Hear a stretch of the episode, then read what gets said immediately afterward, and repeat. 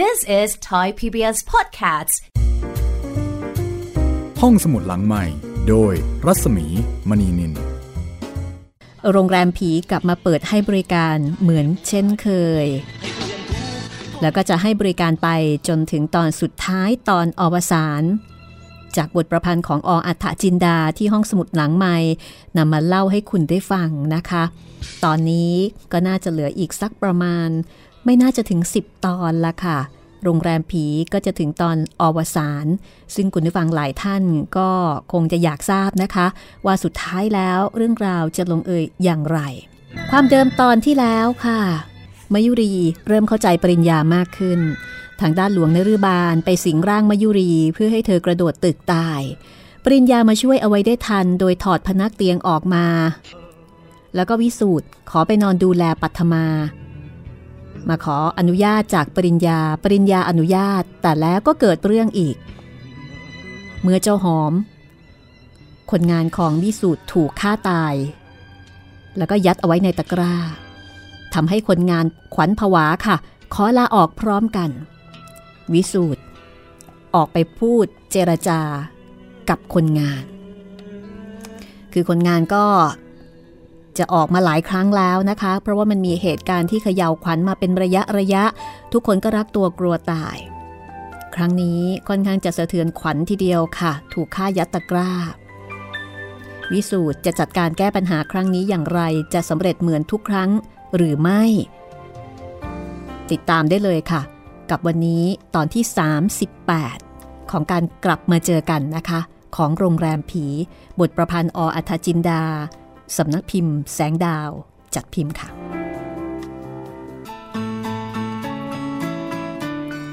วิสูตรบอกว่า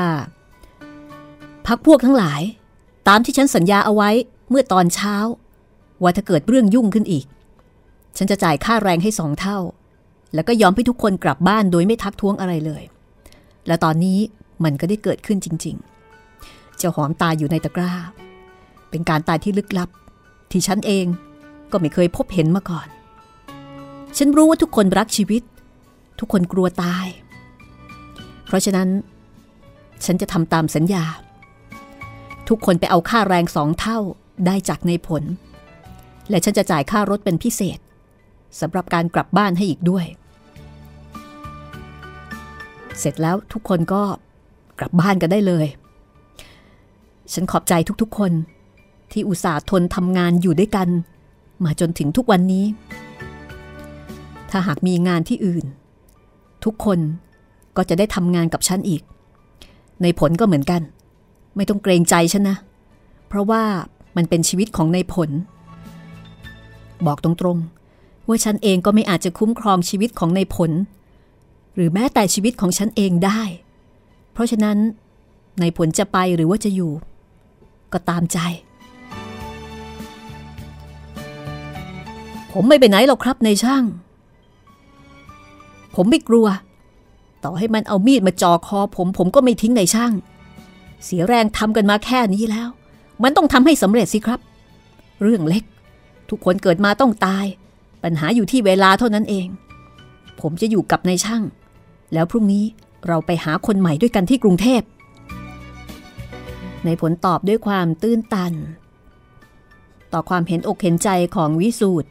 วิสูตรเองก็ตื้นตัน ยิ้มแล้วก็ตบหลังในผลเบาๆสองสามที ฉันนึกแล้ว ว่าในผลต้องไม่ทิ้งฉันเด็ดขาด เราทำงานเคียงบ่าเคียงไหลกันมาหลายงานแล้ว ในผลช่วยจัดงานให้ทุกคนได้กลับบ้าน แล้วเข้ามากินเหล้ากับฉันข้างใน เอาละสวัสดีทุกคน หวังว่า ถ้าไม่ตายซะก่อน เราคงจะได้ร่วมงานกันใหม่ สวัสดี จากนั้นวิสุทธ์ก็กลับเข้ามาในโรงแรม เห็นปริญญากับมยุรีนั่งอยู่ที่บาร์มายุรีก็ถามว่าคนงานไปกันหมดแล้วหรือ วิสูตรก็เล่าให้ฟังว่ากำลังไปรับเงินที่ในผล เสร็จแล้วทุกคนก็คงจะแยกย้ายกันไป งานนี้คงไม่คิดจะรั้งใครอีกแล้ว เพราะว่าความตายไม่เข้าใครออกใคร มายุรีส่งเล่าให้วิสูตรแล้วก็เอ่ยชมวิสูตรว่า เมื่อกี้คุณวิสูตรพูดได้จับใจดิฉันเหลือเกินค่ะ ปริญญาก็สนับสนุนว่า ใช่พูดเก่ง เก่งจริง ๆ แต่ว่าเรื่องมาแล้วไปแล้ว กินเหล้าให้สบายใจดีกว่า เติมโซดาหน่อยไหมวิสูตรไม่ละ ขอเพียวๆ ให้ใจกล้าหน่อย เดี๋ยวจะต้องจัดการงานศพเจ้าหอม สวดให้มันสักสามคืน มีเทศแล้วก็ฝากเอาไว้ที่วัดสุรศักดิ์ก่อน ต้องเอากันให้พอดูได้ เพราะมันก็คนเหมือนกัน แม้จะเป็นเพียงลูกจ้างหรือว่ากุลี มายุรี ดูเหตุการณ์ทางหน้าต่าง แล้วก็หันมาบอกกับวิสูตรว่าตอนนี้คนงานไปกันหมดแล้ว แต่ว่าดูเขาเงียบๆขรึมๆ ยังไงก็ไม่รู้นะคะ เหมือนเศร้าๆยังไงพี่กลถึงแม้ว่าจะได้ค่าแรงกันสองเท่าก็ตาม นั่นน่ะสิเขาควรจะร่าเริง เพราะว่าจะได้กลับบ้าน ได้ไปพ้นจากการเสี่ยงชีวิต ได้ค่าแรงสองเท่า แล้วก็ยังได้ค่ารถพิเศษอีก มันควรจะดีใจ แต่มันก็ไม่ยักก็เป็นแบบนั้น เหมือนกับว่าทุกคนก็ออกเศร้าๆที่จะต้องจากงานนี้ไปแล้วก็จากในในจ้างอย่างวิสูตรไป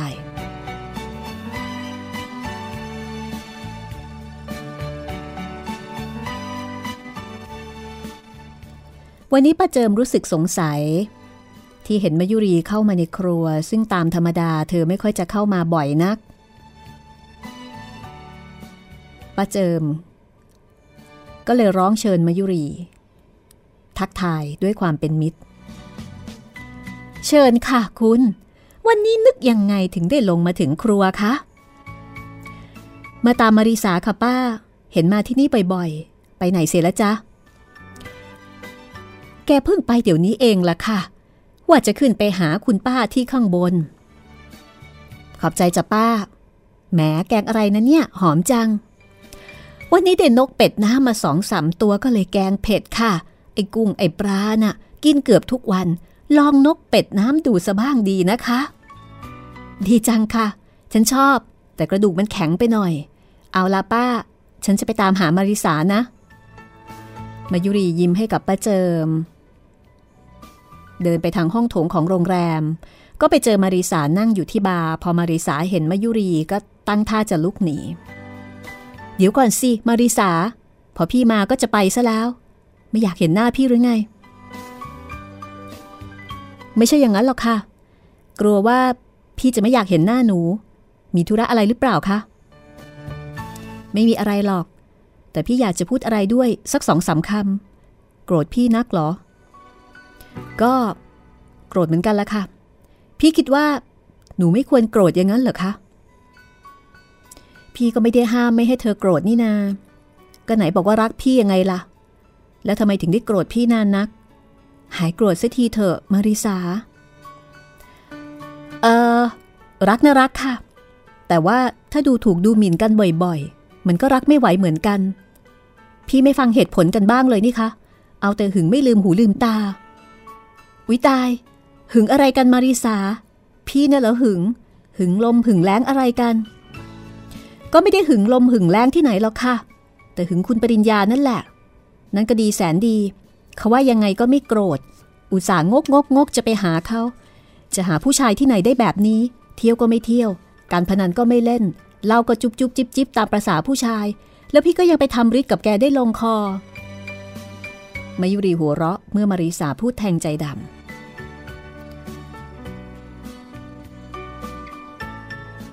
โธ่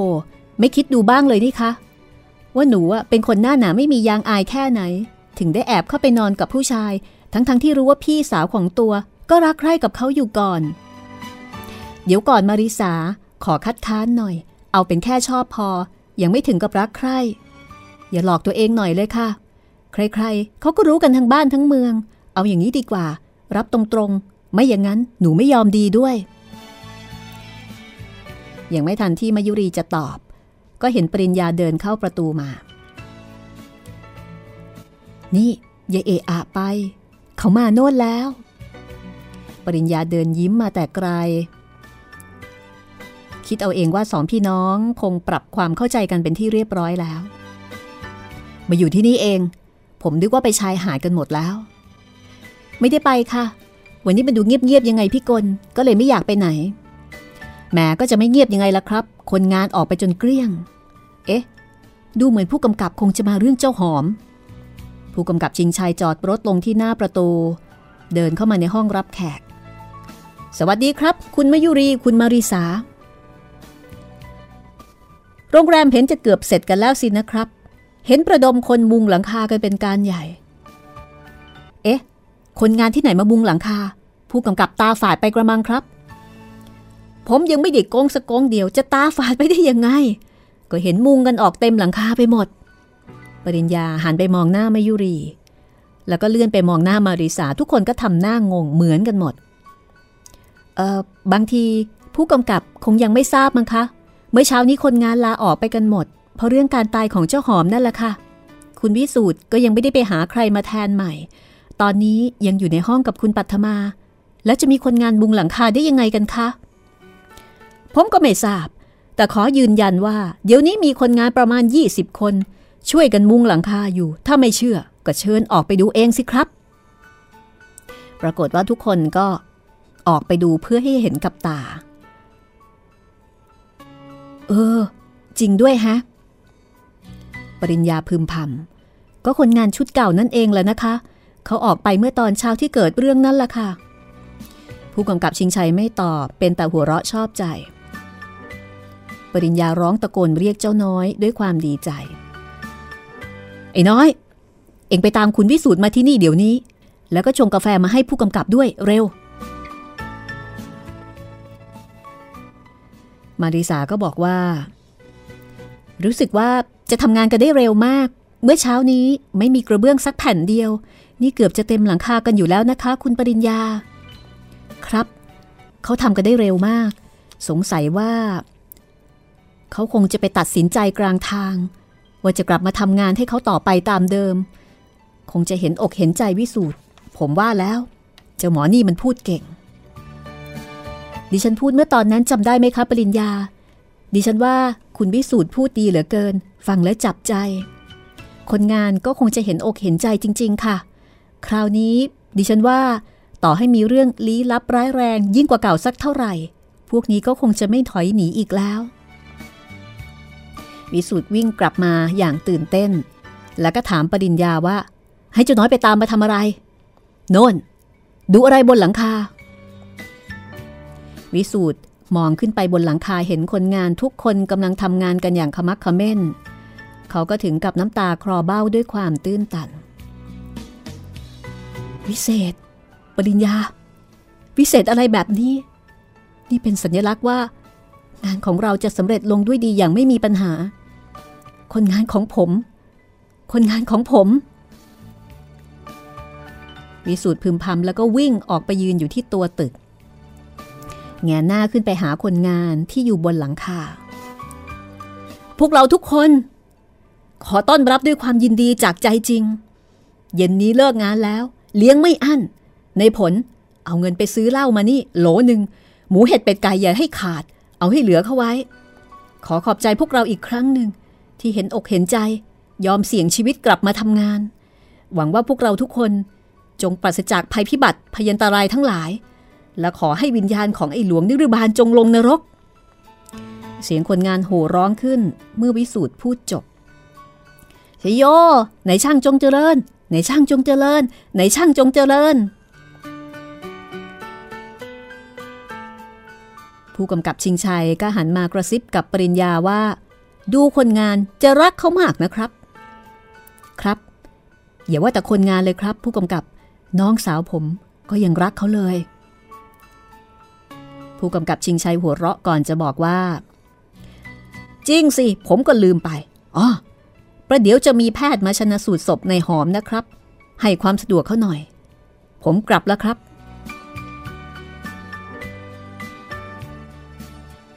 ปริญญาเดินไปส่งผู้กำกับชิงชัยที่รถ แล้วก็กลับมาพบกับวิสูตรซึ่งวิ่งกลับมาเข้ากลุ่มพอดี เย็นนี้จะเลี้ยงที่ไหนล่ะ ที่ทางก็ไม่ค่อยจะมีทำไมจะไม่มีห้องโถงนั่นไงล่ะ เดี๋ยวก็เลอะเทอะนะสิ คนออกเยอะแยะ เรื่องเล็ก ผมจะจัดไว้ที่นั่น ไม่ต้องเป็นห่วง คืนนี้เราจะเมากันแบบหัวราน้ำเลย เจ้าน้อยเดินถือกาแฟพรวดพลาดเข้ามา นี่ครับกาแฟของผู้กำกับ ปริญญาก็เลยถีบอักเข้าให้ นี่แน่กาแฟ พอผู้กำกับไปแล้วมาทุกที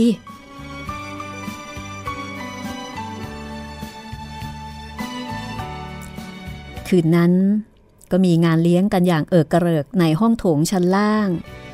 จนเวลาประมาณสี่ทุ่มเศษในผลให้ความเห็นว่าน่าจะย้ายไปเลี้ยงต่อกัน แถวแถวที่พัก เพราะรู้สึกว่าเสียงออกจะดังขึ้นทุกที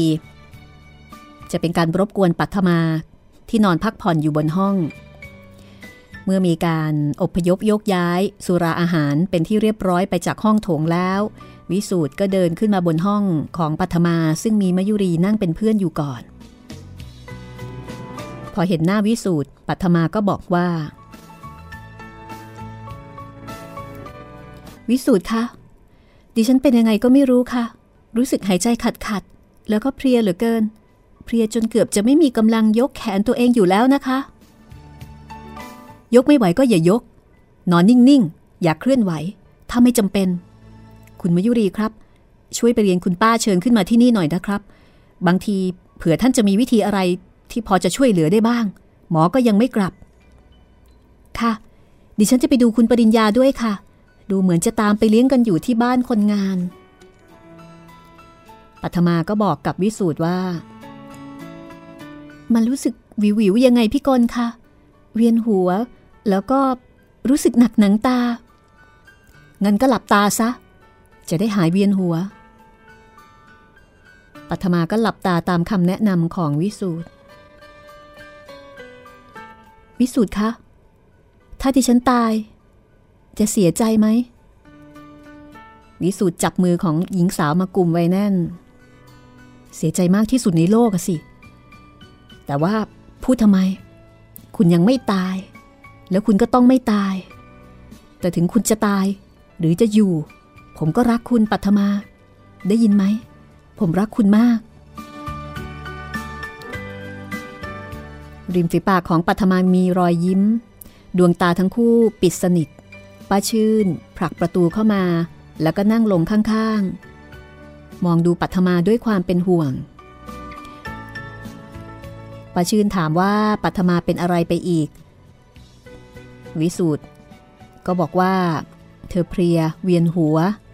เขาก็เลยให้นอนนิ่งๆ วิสูตรตอบด้วยเสียงกระซิบด้วยเกรงว่าปัทมาจะตื่นป้าชื่นก็เลยออกความเห็นว่า ถ้าเพลียมากดิฉันว่าไปตามหมอดีกว่านะคะ เพรียหนักๆเข้า เดี๋ยววูบไปเฉยๆ จะแก้ไขกันไม่ทัน แกบอกว่า เพรียจนเกือบจะยกแขนตัวเองไม่ไหว อ้าว ลืมตาทำไมล่ะ ปัทมา หลับตาซะสิ เดี๋ยวจะเวียนหัว แทนที่ปัทมาจะทำตามคำแนะนำของวิสูตรเธอกลับลุกขึ้นอย่างกระฉับกระเฉง แล้วก็เดินไปที่หน้าต่างป้าชื่นถึงกับอ้าปากค้าง เอ๊ะ คุณวิสูตรมันดูผิดท่าเสียแล้วนะคะ ไหนว่าไม่มีแรงถ้าไม่เดินอย่างกับคนดีๆปัทมาหันกลับมาทางวิสูตรแล้วก็ป้าชื่น ใบหน้าของเธอออกออกแนวบึ้งตึง ไม่มีริ้วรอยของความสุขที่พอจะมองเห็นได้เลย ฉันไม่ใช่ปัทมา ที่มานี่ก็อยากจะมาบอกกล่าวอะไรสักหน่อย ไม่ใช่ปัทมา งั้นใครล่ะ ตัวก็ไม่ร้อน จะได้เพ้อเพราะความร้อนมันขึ้นสูง มันยังไงกันคะนี่ วิสูตรกระซิบป้าชื่นเบาๆว่า เออคุณป้าเฉยๆไว้ก่อนนะครับ ผมทราบแล้ว นั่นไม่ใช่ปัทมา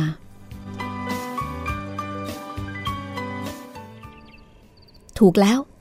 ฉันไม่ใช่ปัทมา ฉันชื่อเฉิดโฉม คุณไม่รู้จักฉันหรอก เพราะมาทีหลัง เอ่อ งั้นขอเชิญคุณเฉิดโฉมนั่งตามสบาย ต้องการอะไรบ้างหรือเปล่า ฉันไม่ต้องการอะไรทั้งนั้น แต่ฉันสงสารปัทมา คุณรู้หรือเปล่า ปัทมากำลังจะตายลงในวันสองวันนี้แล้วปาชื่นยกมือท่วมหัว ก็ทราบอยู่ละ เจ้าประคุณ แต่ก็ไม่รู้จะทำยังไง ถ้าช่วยได้ก็ขอให้ช่วยเถอะ ฉันก็ช่วยไม่ได้ ถ้าช่วยได้ ก็จะช่วยเหมือนที่ช่วยมายุรี ในขณะที่กำลังโต้ตอบกัน ปริญญาก็เปิดประตูห้องเข้ามา พอเห็นปัทมา ลุกขึ้นจากเตียงได้ ปริญญาก็ดีใจ เอา้าถ้าจะค่อยยังชั่วมากขึ้นกระมังปัทมา เดินเหินได้แล้วนี่นี่ ปริญญา นั่นคุณเฉิดโฉม ไม่ใช่ปัทมา คุณเฉิดโฉม ปริญญาทวนคำแล้วก็นั่งนิ่งเงียบ ไม่พูดจาอะไรอีก วิญญาณของเฉิดโฉมกล่าวต่อไปว่า ฉันอยากจะเตือนอะไรสักอย่าง การก่อสร้างโรงแรม ขอให้งดไว้ก่อน เพราะถึงสร้างไปก็จะเสียเงินเปล่า มีวิญญาณอีกดวงหนึ่งกำลังขัดขวางอยู่ตลอดเวลา เอาละจำไว้ ขอให้งดสร้างไว้ก่อน ขอให้งดสร้างไว้ก่อน พอสิ้นเสียงร่างของปัทมาก็ล้มพับลง เรื่องราวจะเป็นอย่างไรต่อไปนะคะ แน่นอนค่ะ วิญญาณอีกดวงหนึ่งจะเป็นใครไปไม่ได้นอกจากหลวงนรุบาล แต่วิสูตรจะเชื่อหรือไม่ ปริญญาจะทำอย่างไรและปัทมาจะตายจริงๆไหมติดตามได้ช่วงหน้า This is Thai PBS Podcasts ห้องสมุดหลังใหม่ โดยรัศมีมณีนิน เข้าสู่ช่วงที่ 2 ของตอนที่ 38 ค่ะ กับการกลับมาของโรงแรมผีบทประพันธ์ของออัธจินดาในตำรวจนักเขียน เอาละคุณฟังคะถ้าอย่างนั้นนี่ เดี๋ยวเราไปฟังกันต่อเลยนะคะว่าอาตอนนี้ปริญญากับวิสูตรจะเอายังไง คือเพิ่งจะดีใจแล้วก็ปลื้มใจที่คนงานไม่ทิ้งเขาไป แต่ว่าตอนเนี้ยวิญญาณของเฉิดโฉมมาทักแล้วก็มาห้ามบอกว่าอย่าเพิ่งสร้างต่อ จิ้งจกทัก คนยังต้องฟัง แล้วนี่ผีมาทักทั้งคนนะเอ้ยผีมาทักทั้งตน ทั้งตัวใช่ไหมสองหนุ่มนี้ จะตัดสินอย่างไร ถ้าเป็นคุณฟังคุณฟังจะตัดสินอย่างไรนะคะ ติดตามได้เลยค่ะ กับตอนที่ 38 ช่วงที่ 2 โรงแรมผีค่ะ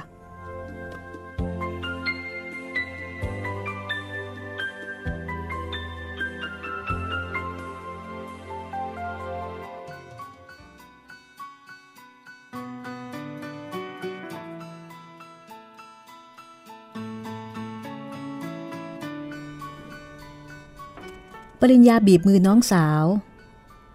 แล้วก็กระซิบถามเบาๆว่า เป็นอะไรหรือเปล่า ไม่เป็นอะไรหรอกค่ะ นอกจากเพลียฉันหลับไปนานไหมคะ วิสูตรวิสูตรยิ้มแค่นๆ แล้วก็บอกว่า ดีมากทีเดียวปัทมา คุณหลับไปได้นานมาก แล้วก็ขอให้พยายามหลับต่อไป คุณป้าท่านก็มาอยู่ที่นี่ ท่านจะคอยช่วยดูแล หลับซะสิ หลับซะเถอะนะ หลาน ป้าอยู่นี่แหละ จะไม่ไปไหนจนกว่าหลานจะหลับป้าชื่นพูดแล้วก็เอาชายแขนเสื้อเช็ดน้ำตาที่กำลังไหลซึมออกมาด้วยความสงสารปัทมา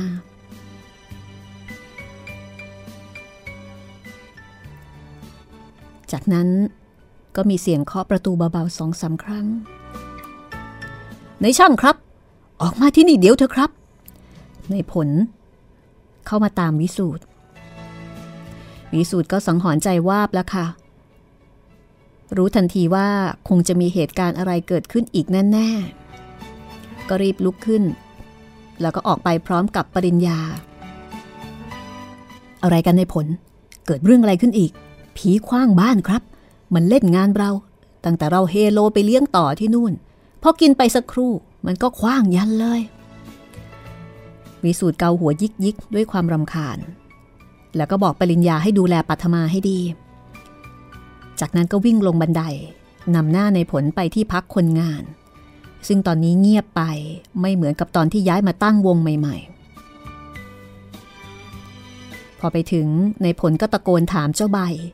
ซึ่งยืนถือคมแฝกแอบอยู่ที่หัวบันไดว่าไอ้ใบเว้ย มันคว้างมาอีกหรือเปล่า คว้างครับ คว้างอยู่เรื่อยๆ พูดถึงทีไรเป็นคว้างทุกทีวิสูตรก็ถามในผลว่า แล้วเห็นหรือเปล่า ว่ามันคว้างมาจากตรงไหน ตรงพุ่มไม้ ที่ตรงกับแสงไฟจากหน้าต่างนั่นแหละครับ แต่ว่าหาตัวคนคว้างไม่ได้ เห็นแต่ก้อนอิฐลอยมาจากพุ่มไม้ตรงนู้น และตอนนี้ทำไมไม่คว้าง พอขาดคำก็มีเสียงของหนักๆกระทบหลังคาบ้านอีกโครมเบ้อเร่อนั่น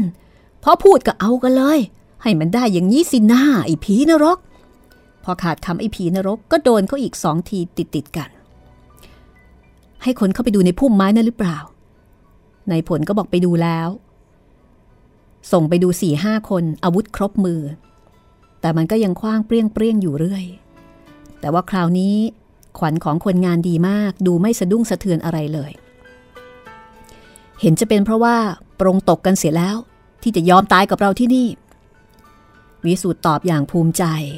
แต่ไม่ทันที่จะพูดอะไร ในมัดก็เข้ามารายงานบอกว่า ในช่างครับ ในช่าง หลังคาครับ อะไรนะ ในมัด เออหลังคาถูกรื้อลงมาอีกแล้วครับ วิสูตรก็หันมาทางในผล ในผล ได้ยินเหมือนที่ฉันได้ยินหรือเปล่า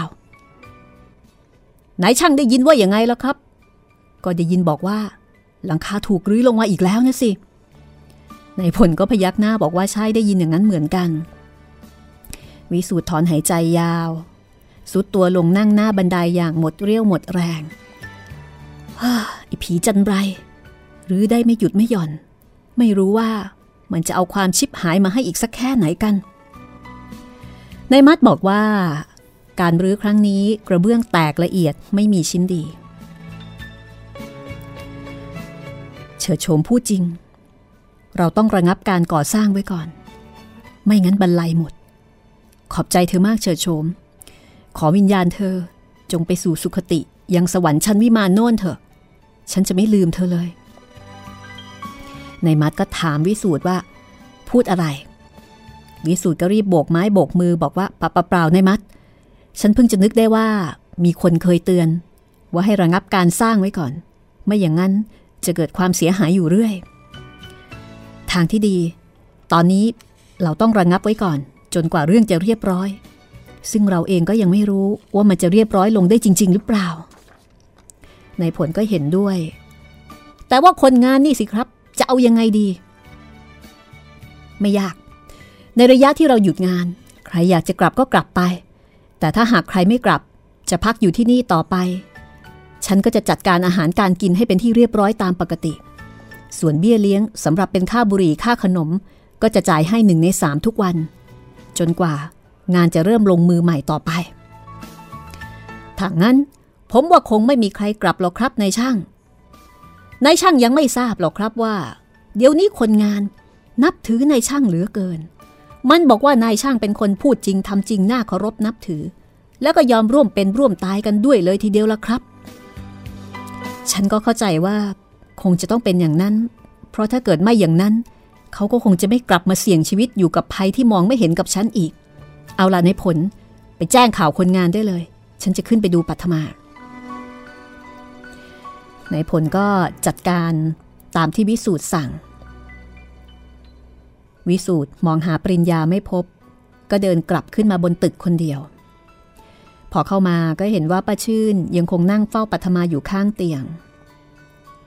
ป้าชื่นบอกว่า ตอนนี้ปัทมาหลับสบายตลอดเวลาที่วิสูตรออกจากห้องไป วิสูตรก็ยกมือไหว้ขอบคุณป้าชื่น ดึกแล้ว คุณป้ากลับไปพักผ่อนเถอะครับ ผมจะเฝ้าเอง ป้าก็ชักงงง่วงเหมือนกัน นั่งเงียบๆอยู่คนเดียวไม่มีเพื่อนคุย เอาละมีธุระอะไร ก็ไปเรียกแล้วกันนะ ไม่ต้องเกรงใจ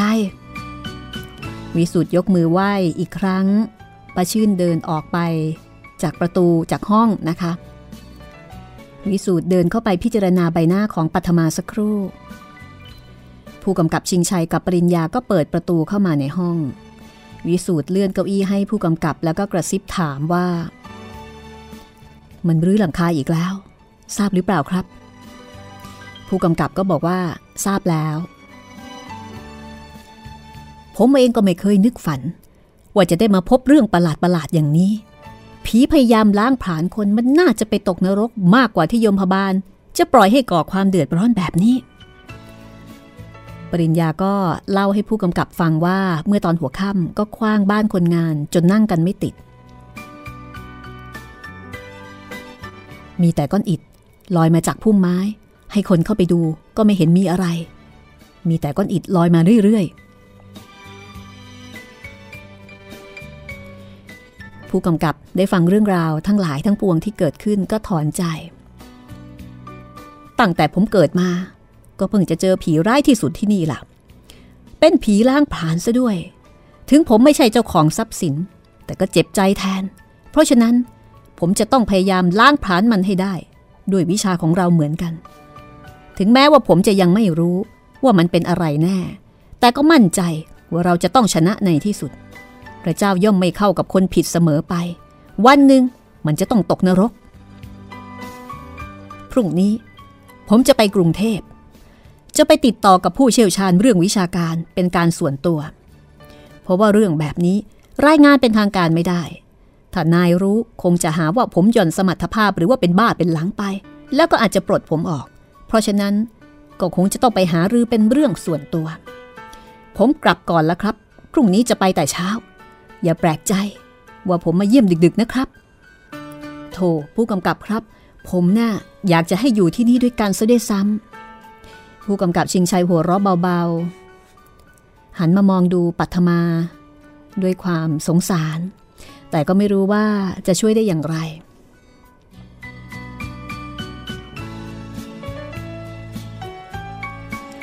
หลังจากที่ผู้กำกับไปแล้ว ปัทมาก็นอนนิ่งอยู่บนเตียง ปริญญากับวิสูตรก็คุยกัน เกี่ยวกับอาการของปัทมา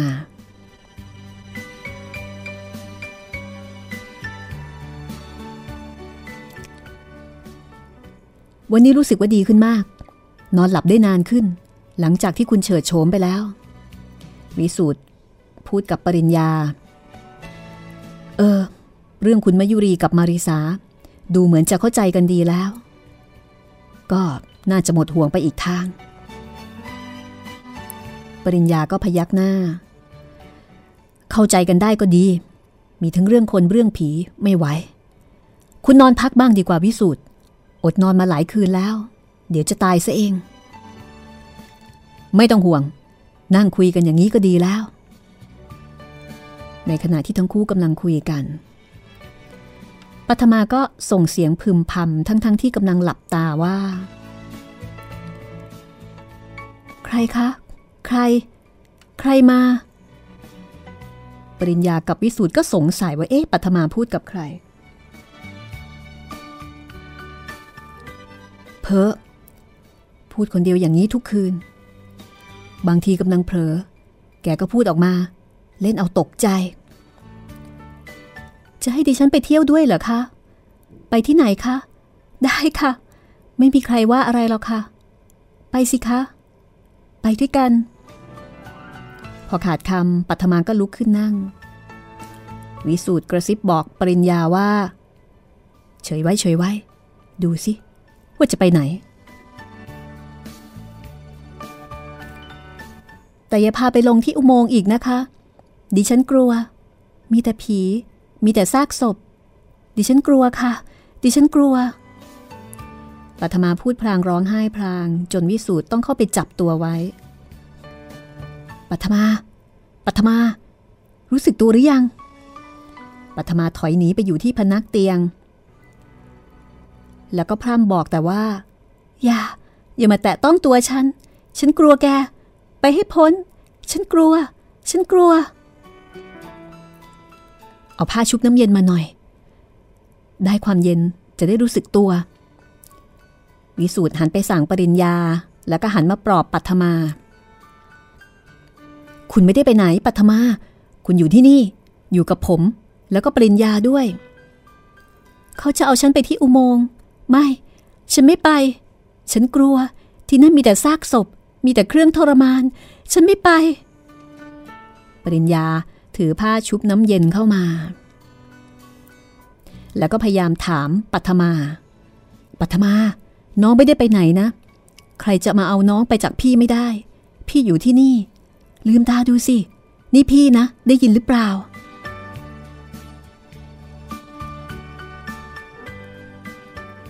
ปริญญาเช็ดหน้าเช็ดตาให้กับน้องสาว สักพักหนึ่งวิสูตรเขย่าแขนของ ปัทมาอีกสองสามที ในที่สุด เธอก็รู้สึกตัว พี่ปริญญาคะ หนูอยู่ที่ไหนกันคะ ในอุโมงค์หรือเปล่า ไม่ใช่ นี่บ้านของเรา ในห้องของน้องยังไงล่ะจำไม่ได้เหรอ ไม่ใช่อุโมงค์วิสูตรก็อยู่ที่นี่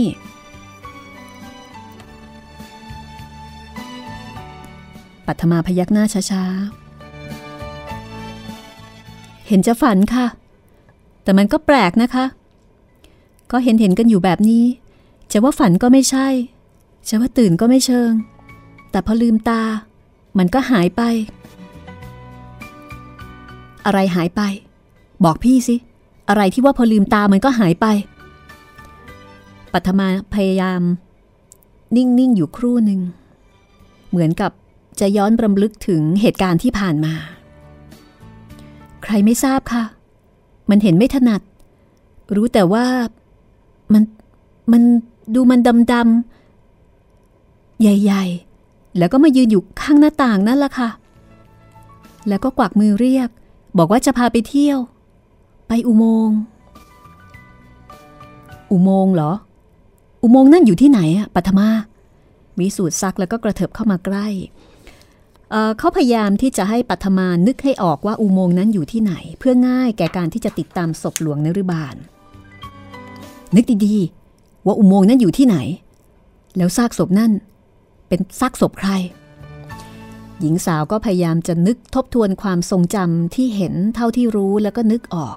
แต่เธอก็บอกว่าเธอจำไม่ได้จำได้แต่ว่าดิฉันดิฉันเดินไปที่เนินเตี้ยๆเนินเตี้ยๆ เนินเตี้ยๆอยู่ที่ไหน ลองนึกดูอีกทีสิปัทมา นึกให้ดี ถ้าหากเรารู้ว่า เนินเตี้ยๆอยู่ที่ไหน อุโมงค์อยู่ที่ไหน เราจะพบซากศพของหลวงนริบาล แล้วการอาฆาตจองเวรของมัน ก็จะได้จบลงสักที บอกสิ เนินเตี้ยๆนั่นอยู่ที่ไหน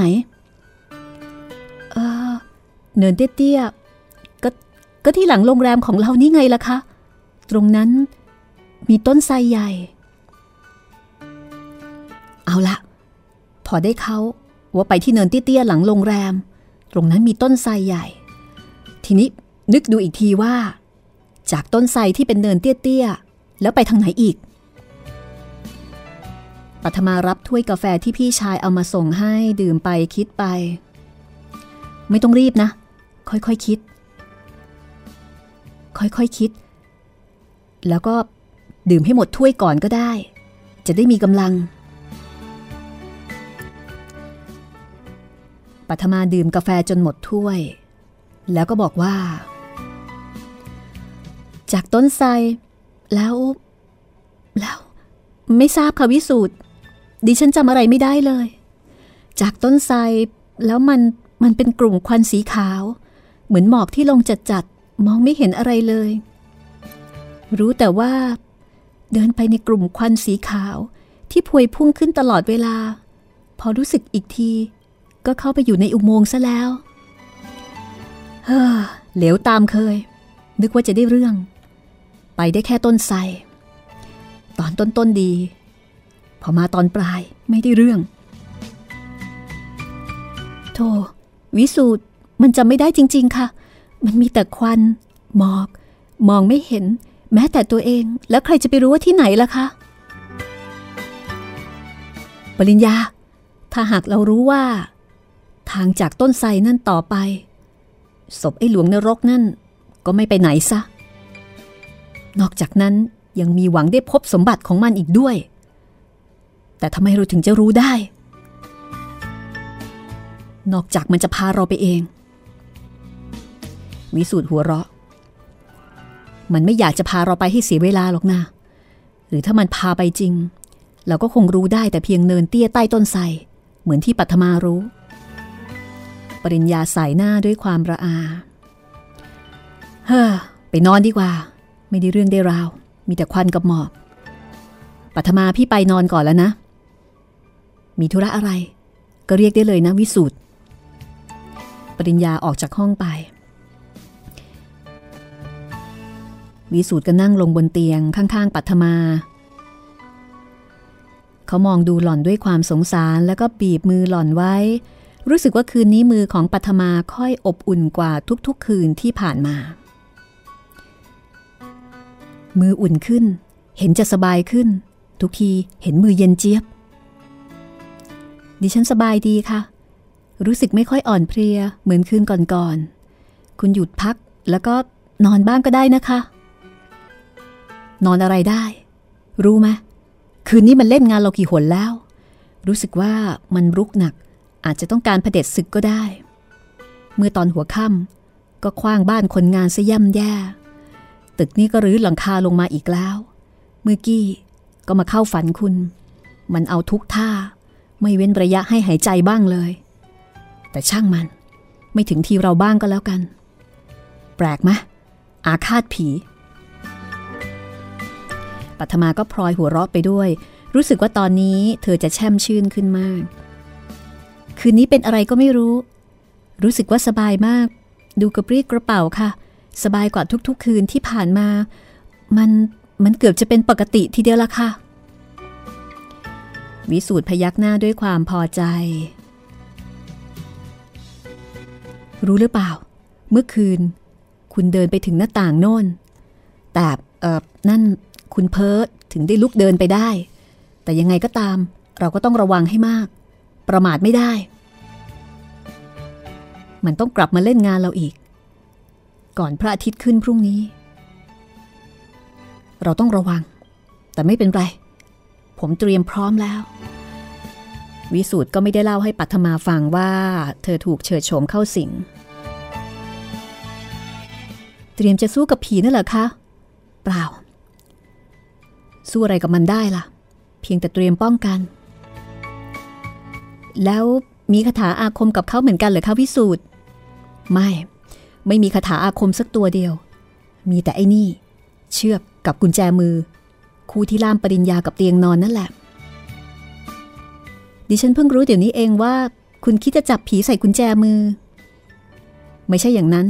เชือกนี้สำหรับมัดคุณ ส่วนกุญแจมือนี่สำหรับผมเอง สรุปว่า วิสูตร จะมัดปัทมาติดเอาไว้กับเตียงนอน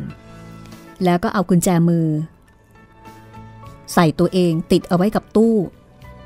ส่วนลูกกุญแจอยู่ที่ปริญญา ก็คือเป็นการป้องกันทั้งในส่วนของปัทมาแล้วก็ส่วนตัวเขาเอง ไม่ให้ผีของหลวงนรุบาลเนี่ยมาสิงแล้วก็พาไปโน่นมานี่ เห็นมาเราจะอยู่ห่างขณะที่เอื้อมไม่ถึง คุณไปหาผมไม่ได้ ผมก็มาหาคุณไม่ได้ ปัทมาหัวเราะ